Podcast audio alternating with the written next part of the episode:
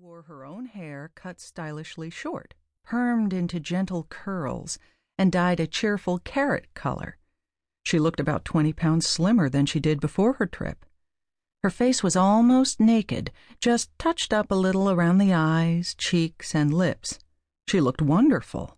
The compliments from her friends at the table were heartfelt, which brought her to another halt, blushing with pleasure.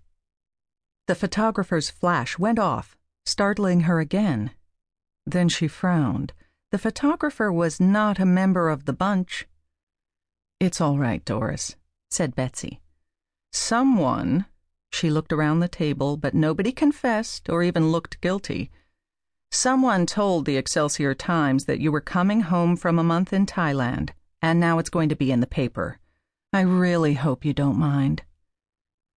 Well, hedged Doris in her husky voice.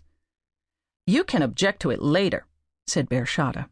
Girl, get your beautiful self on over here and open that suitcase. We're dying to see what you brought home. Doris smiled.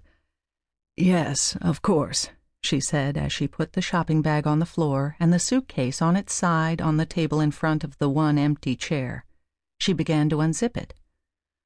First, said the reporter, putting his camera down and pulling a notebook from his jeans pocket. Tell us what you liked the most. Confronted by a need to speak for the record, Doris hesitated, pulling a zipper around the side of her black canvas suitcase, which still had the airline tag on its handle. Oh, I guess I liked everything. The people are wonderful. They're beautiful and so friendly and helpful. The Monday bunch looked interested, so she continued in a more confident voice. But they're so thin and little, I felt like a giant, and I just couldn't help loving Bangkok. It's so. Oh, I can't sum it up. It's the most contradictory city. It's huge, with really modern skyscrapers and a brand new subway system and excellent hospitals. But the air is polluted, and there are beggars on the street with diseases and disabilities we can fix here. It has dozens of Buddhist temples all covered with gold, and monks in saffron robes, just like in National Geographic. She smiled. But I didn't see a single Siamese cat. No Siamese cats? queried Emily, confused. Well, the country used to be named Siam, and that's where the breed came from. She sat down and finished unzipping the suitcase. But what I fell most in love with was silk. And she opened the lid, causing gasps all around at the rich colors presented to their eyes. Doris began by lifting out two lengths of silk. These were not the filmy kind of silks, but substantial, opaque, saturated with color, deep blue and rich red, with generous trimmings of bright gold. Geometrical patterns were woven into sections of the fabrics. A slab of unevenly spaced narrow vertical columns terminating in neat arrangements of diamonds and triangles. Thin horizontal lines marked at small intervals with tiny alternating circles and squares.